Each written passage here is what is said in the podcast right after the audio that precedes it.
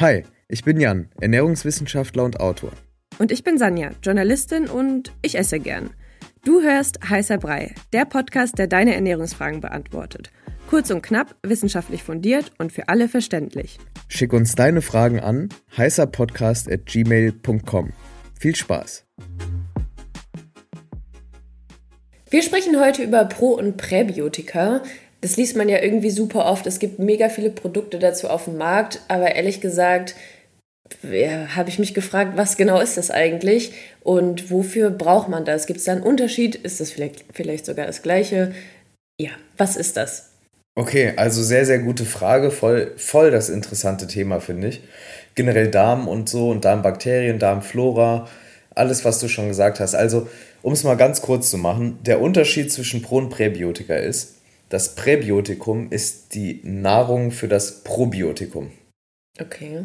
Und ähm, jetzt ist vielleicht nochmal interessant zu wissen, also Probiotikum heißt einfach nur, es ist ein Darmbakterium oder es ist ein Bakterium, was sich im Darm ansiedeln kann oder dort schon lebt. Also ein Stamm zum Beispiel, der ist schon im Darm, der lebt dort, der kann sich da aber auch ansiedeln, wenn man das zuführt über die Nahrung, Nahrungsergänzungsmittel und so weiter.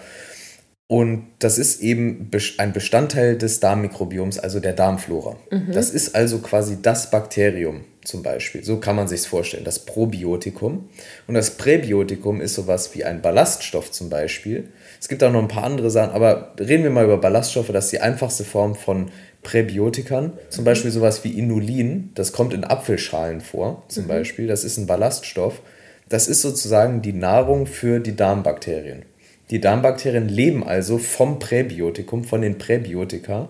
Ja? Okay. Das ist so wie als, also für Darmbakterien sind Präbiotika das, was für uns eine Pizza ist. Lecker und es gibt Energie. Mega geil. Okay, aber was ich jetzt nicht so ganz, also ich verstehe Probiotika, wofür mhm. die da sind. Mhm. Also wenn jetzt irgendwie die Darmflora aus dem Gleichgewicht kommt, mhm. dass man dann irgendwas zuführt und dann wird es besser. Mm. Oder ja, also genau. Es gibt wofür da, braucht man das? Also ich fange mal noch einen Schritt weiter zurück an. Wenn man von Probiotika spricht, dann sagt der Gesetzgeber, naja, also wenn man von Probiotika spricht, dann heißt das implizit, das tut dem Darm gut. Also das ist ein Pro, das Pro in dem Probiotikum ist schon quasi für den Gesetzgeber ein bisschen zu viel. Deshalb sagt man, es ist ein Darmbakterium. Also man führt zum Beispiel Darmbakterien zu sich und hofft und geht davon aus, da gibt es einige Studien, kann man sich alles angucken, können wir vielleicht auch im Detail nochmal drüber sprechen, über verschiedene Stämme, was die machen, ähm, wie viel man da nehmen soll und so weiter und so fort.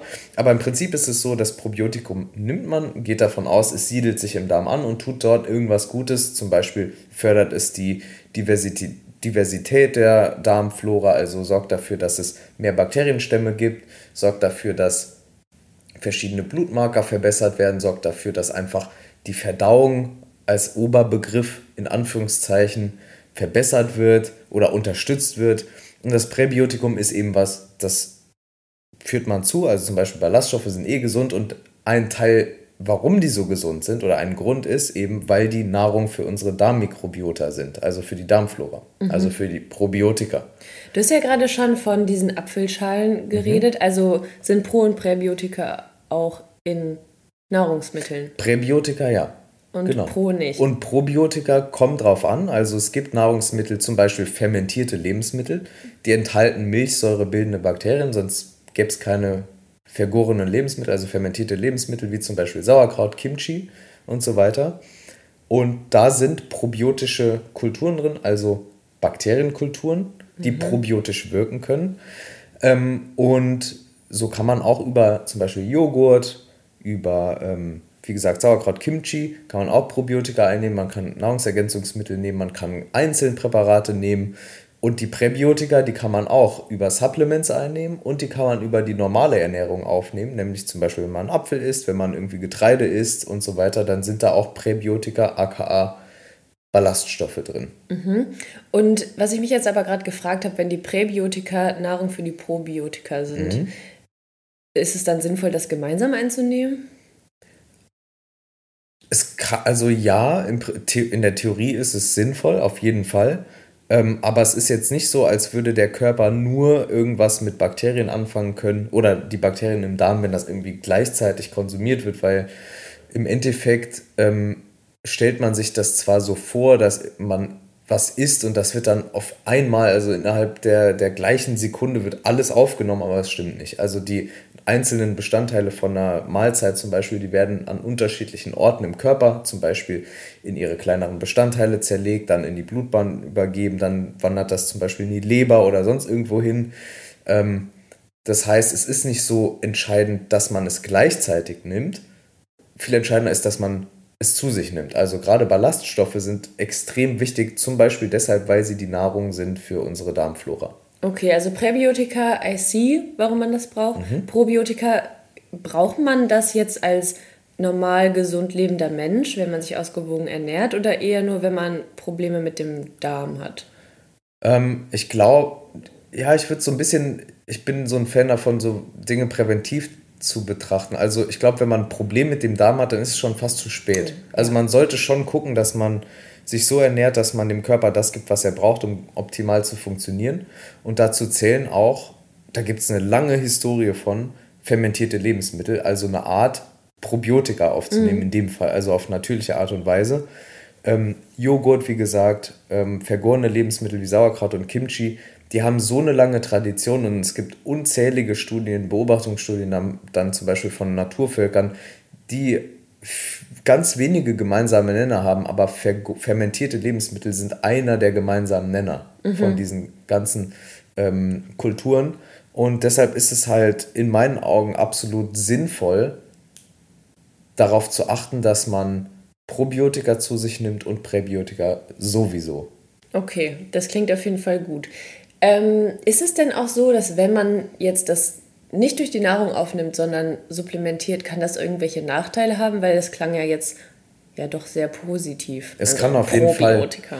Genau, Probiotika ähm, kann, es kann auf jeden Fall Nachteile haben, nämlich dann, wenn man irgendwelche wilden Mischungen zu sich nimmt. Also man sollte darauf achten, wirklich hochqualitative Produkte da auszuwählen, weil wir reden hier von lebenden Kulturen, die man zu sich führt.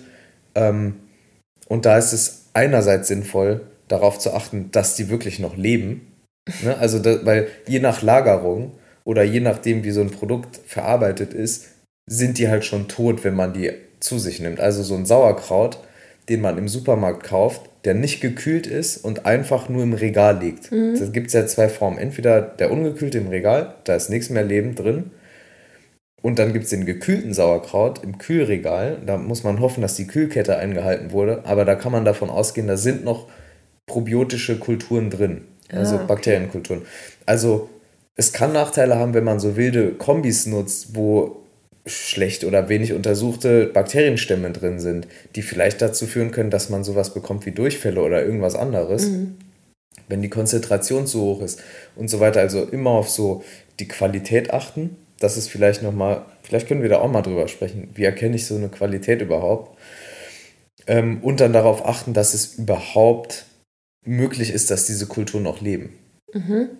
Okay, ich würde sagen, dann sind alle Fragen beantwortet. Ich hoffe, das hat ein bisschen Licht ins Dunkle gebracht. Wir können ja dann echt nochmal eine Folge machen zu den äh, Darmbakterien. Und wenn ihr Fragen habt, dann schickt uns das gerne an heißerpodcast.gmail.com. Und wir geben unser Bestes, die Frage zu beantworten. Bis nächste Woche. Ciao.